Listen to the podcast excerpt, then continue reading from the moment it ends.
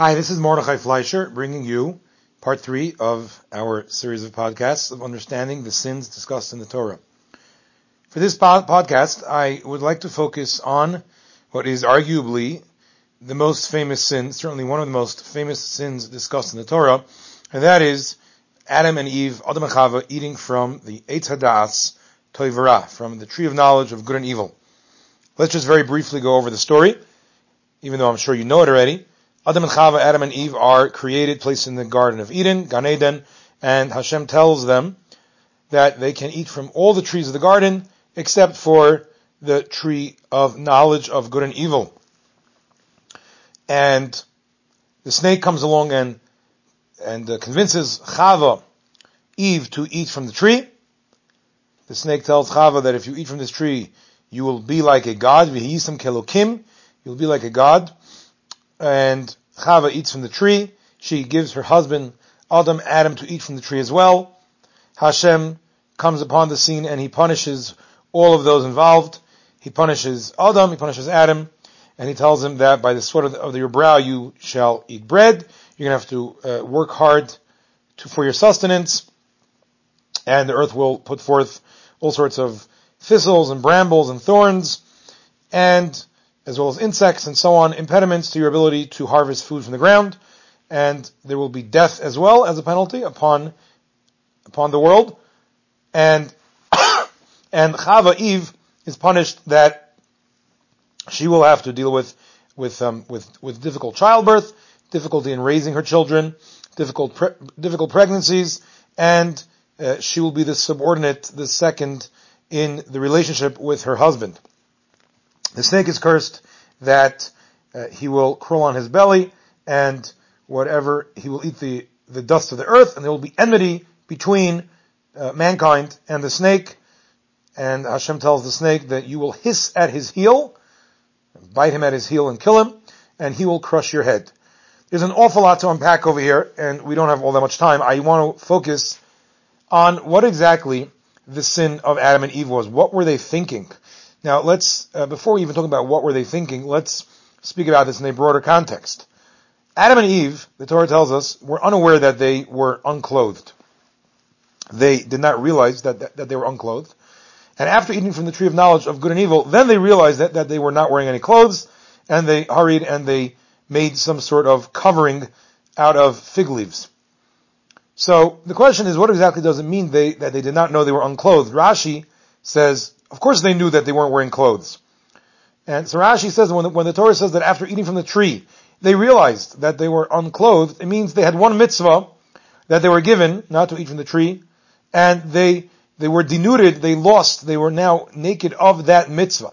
That itself needs explanation, uh, because Rashi is always coming to explain the simple meaning of the verse, and the simple meaning of the verse seems to be talking about clothing, not about a mitzvah. So how exactly does one connect the mitzvah to the lack of clothing, or should I say the lack of mitzvah to, to the lack of clothing. Another question, which should strike anyone who goes through this section of the Torah, is that Adam and Chava, Adam and Eve, did not possess a Yetzer Hara. They did not have an evil inclination within them before eating from the tree of knowledge of good and evil. Through eating from the tree, the evil inclination entered their psyche. And so uh, mankind, humanity did not have a drive toward evil prior to eating from the tree. That being the case, how in the world could they disobey God's command? How are they capable, able to disobey God's command and eat from the tree of knowledge of good and evil if they did not have an evil inclination? The snake is the manifestation of evil in creation, but it's external. So yes, the snake is there to seduce them, to convince them to commit this terrible sin to eat from the tree.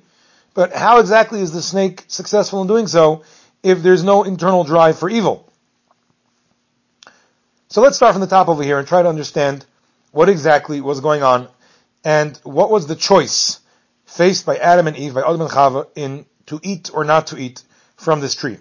Parenthetically, I want to just point out that although in popular culture it's thought that Adam and Eve ate from the tree was an apple, in fact, uh, the epiglottis in one's throat, that thing that uh, sticks out of your neck that goes up and down when you swallow, uh, is commonly called the Adam's apple.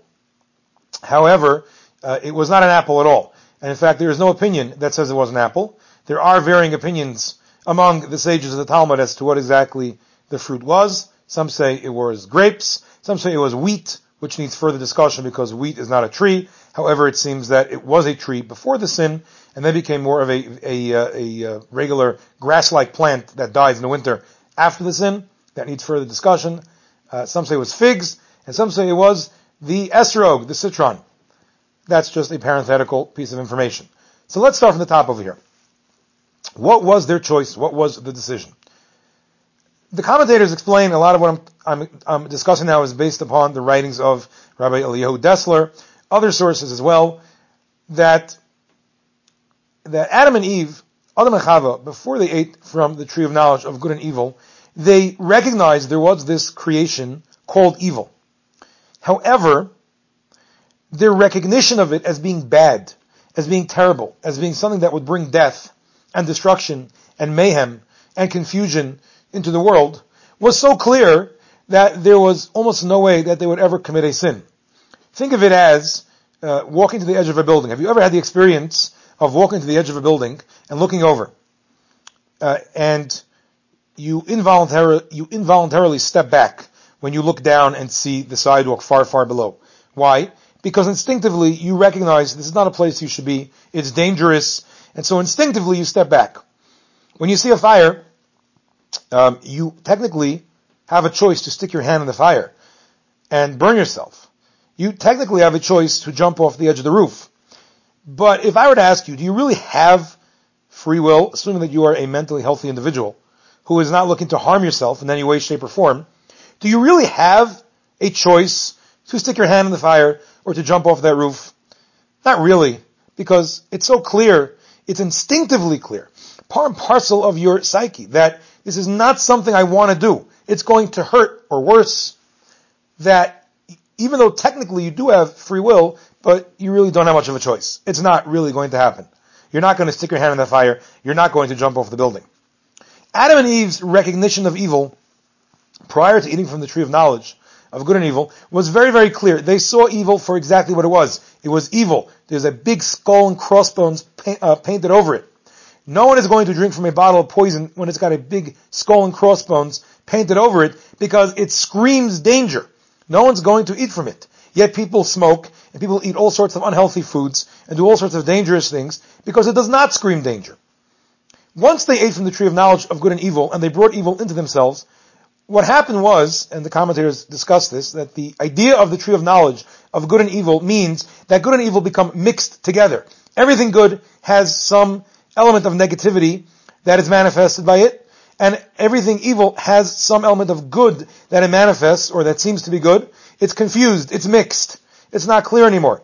So that what was previously extremely clear, that, that this is evil, that screams, stay away from me, you would never dream of doing it, now suddenly looks tempting. It smells good. It tastes good. It makes me feel good.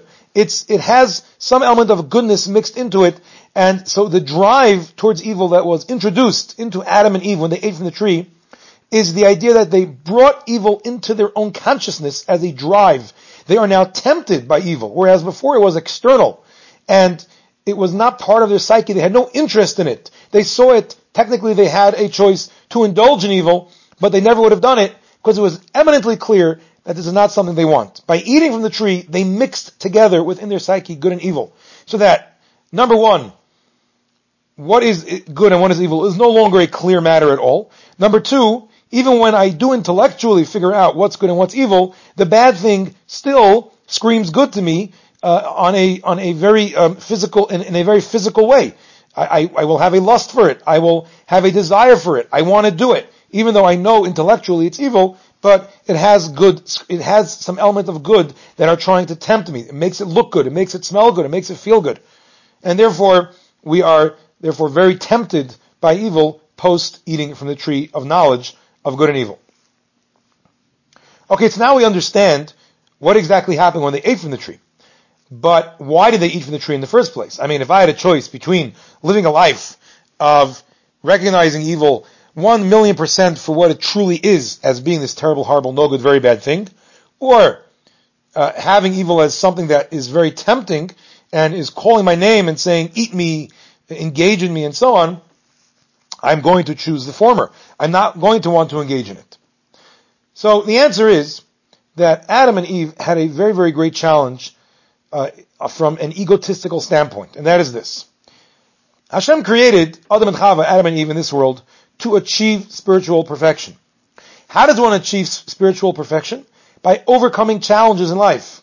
There's a lot more to discuss in this area. Um, the Ramchal, Rabbi Moshe Chaim Luzzatto, discusses it in his work Mesilas Yesharim, as well as his work Derech Hashem. But in a nutshell, a person is put here to achieve perfection through spiritual work, through attaining spiritual perfection, by refining oneself, by perfecting one's midos, one's character traits, by doing mitzvos, by, by observing the Torah, by overcoming challenges. How does that happen? Well, I'm tempted by evil, and I overcome it. I am given a mitzvah to do. The more difficult it is to perform the mitzvah, the more sachar, the more reward I get, the more I perfect myself through engaging in that mitzvah. The harder it is to avoid a temptation, and I avoid it, the more I perfect myself. The greater, uh, the greater the, the reward I get through avoiding that sin. The problem is that Adam and Eve are devoid of any drive towards evil. And so their ability to grow their, to grow themselves spiritually, to perfect themselves, is in a sense very limited. Because there's not much there. Imagine if I give you a, uh, a, set of weights and I say, okay, the maximum weight over here is about five pounds. So this is going to help you build muscle. And you say, five pounds? Seriously? How much muscle am I going to build with a five pound weight? Not very much. Give me 50 pound weights, 100 pound weights, 200 pound weights. I could gradually build myself up to, to lift those. But if all I've got are five pound weights, how much can I build myself up already? And so Adam and Chava are faced with this, with this terrible, terrible dilemma. They know why Hashem has put them here. They know that Hashem has put them here in this world in order to perfect themselves spiritually. However, the only way, it seems, that they can really, truly realize that, to accomplish that, is by bringing evil into themselves and then conquering it.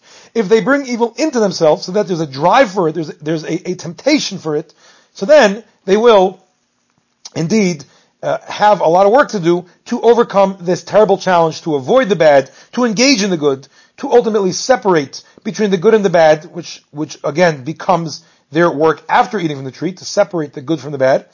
But right now, there's, there's really not much separation to do. It's very clear what's good and what's bad. It's all separate. The evil is off on the side in the form of the snake. The good is in the rest of creation. So, how much work do they have to do already? And so Adam and Eve say to themselves, uh, God must want us to eat from this tree. Because otherwise, why did he put us here? We're not here to live as cows and horses just to walk around eating grass and doing nothing else. We're here to perfect ourselves spiritually. But how can we do that if there's no work to do? And so they concluded that when God told them don't eat from the tree, in fact God was in essence kind of challenging them and telling them that yes, this will bring upon you terrible hardship and difficulty and even death. Because, let's just point this out quickly, although it needs a much broader discussion unto itself, the idea of death is the process of separating the evil back out from the human. The only way to separate the evil that was incorporated into humanity is through death. And so after eating from the tree, every human must die in order to separate the evil components from the positive that mankind was originally created with. But it's worth it to go through this so that we can perfect ourselves and realize God's purpose in creation. And so in fact, Adam and Eve actually had in mind that this is something they want to do for God's sake, for L'Shem Shamayim, for the sake of heaven, in order that Hashem realize His purpose in creation. And the snake plays right into this. And the snake says, if you eat from that tree, you will be godlike. What does the snake mean, you will be godlike? So the idea is, the commentators explain, that Hashem has the ability to choose. Hashem has the ability to create. And you, mankind, by being able to choose between good and evil, when you do something good, you are creating worlds because everything we do, every single thing that a person does, be it good or be it evil, does not just affect himself or herself, but rather it affects every single layer of creation. When we do a mitzvah, we infuse positive spiritual energy into the world. We bring that down from heaven, from Hashem. When a person does something negative, he brings negative spiritual energy and destruction into the world. And so if I'm faced with a challenge and I overcome that challenge, I have in essence become a creator. I have created a new layer of creation through the positive force that I have put into creation with my mitzvah. Or on the contrary, if a person does a sin, he has, he has destroyed an element of creation. And so to be a creator, to be godlike, only is achieved by eating from that tree. But says the snake, if you want to be godlike, if you want to be able to build worlds and build yourself fully and properly as God intended, you have to eat from the tree.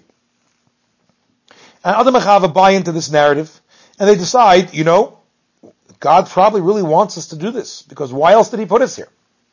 And so they eat from the tree. And they eat from the tree l'shem shamayim for the sake of heaven.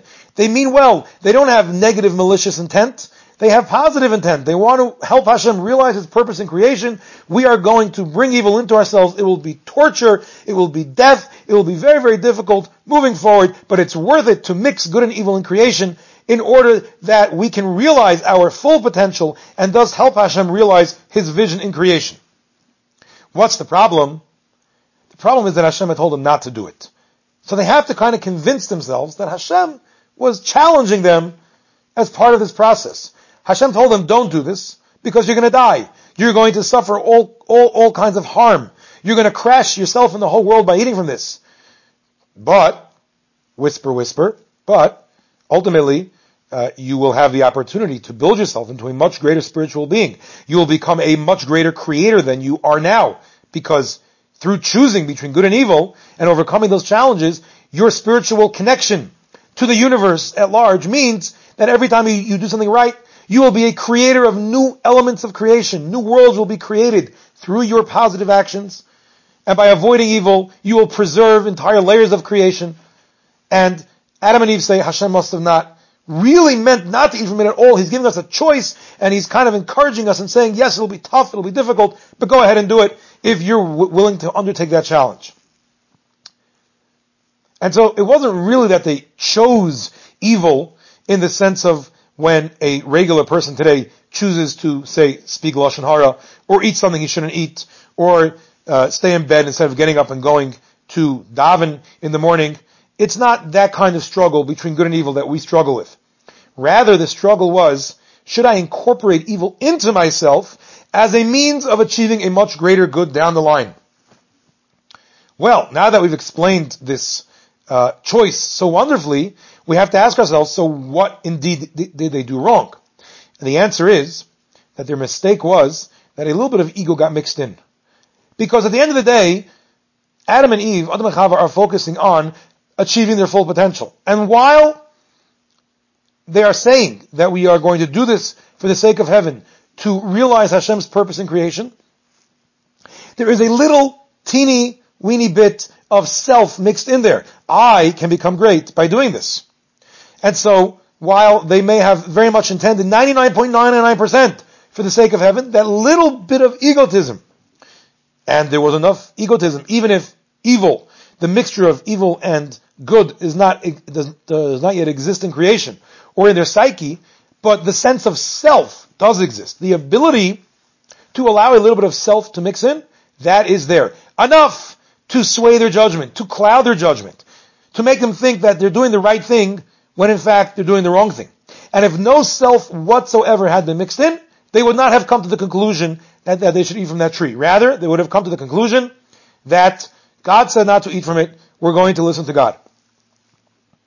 However, because a little bit of self, a little bit of the ego got mixed in, that swayed their judgment, that clouded their ability to see the full truth, that this is a very, very bad idea. God has said not to do it, and it allowed them to make a terrible, terrible decision, which has uh, far-reaching consequences. It changed the world. I'm quite literally changed the world, all of humanity, all of the world, until this very day. Let's just take a step back for a moment and understand what indeed did Hashem intend if Adam and Eve, Adam and Chava, had not eaten from the tree, so how indeed were they supposed to achieve perfection? And the answer is precisely by doing nothing. Sometimes we think that we can only achieve perfection and become great by doing things. We fail to realize that we can become great sometimes by doing nothing. Sometimes we see a situation and we say, I have to do something about it. But is doing something about it really the best way to go? When I see what I perceive as an injustice, as something wrong, and I want to right that wrong. But perhaps I'm going to go down roads that are not uh, not the right path to go on. I'm going to do something or say something that will hurt another person in my pursuit of justice. And in my single-minded pursuit of justice or of doing quote unquote the right thing, I am in fact doing something horribly wrong. Sometimes sitting tight and doing nothing is the ultimate way to go. And there's more greatness in doing nothing sometimes than in standing up and doing something.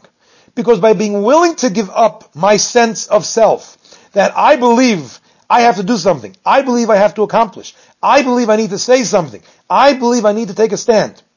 And sometimes that's true, but sometimes it's not. And by being willing to negate myself, my own opinion, my own will, my own ego, even when my opinion or my will seems to be the right thing to do, but my willingness to be, to be brutally honest with myself and say, you know, right now I need to take a step back and do nothing. I need to just be, be mevatel myself. I need to negate myself. I need to submit myself before Hashem's will. That connects me to Hashem that connects me to greatness in a far greater fashion than doing something would have. Again, every situation needs its own decision. And part of our challenge today in the post eating from the tree world is that things are not always clear. Everything's mixed together. But the error of Adam and Eve, Adam and Chava, was that they were not able to negate themselves and say, you know, yes, we have great potential that is supposed to be realized, but apparently Hashem wants us to not use it. And because a little bit of their self got mixed in, they failed to see that clearly, and they made a terrible mistake. And we are now left with the task of picking up the pieces and of trying to once again separate the good and the evil. And it's no easy task, because what's evil very often looks good, and what's good very often looks evil, or at least not very positive or pleasing. And so our process now is to once again sort through those pieces while at the same time trying to put our ego in its place as well. Thank you for listening to the Mile High Torah podcast, Understanding Sins Discussing the Torah, Part 3. Have a wonderful day.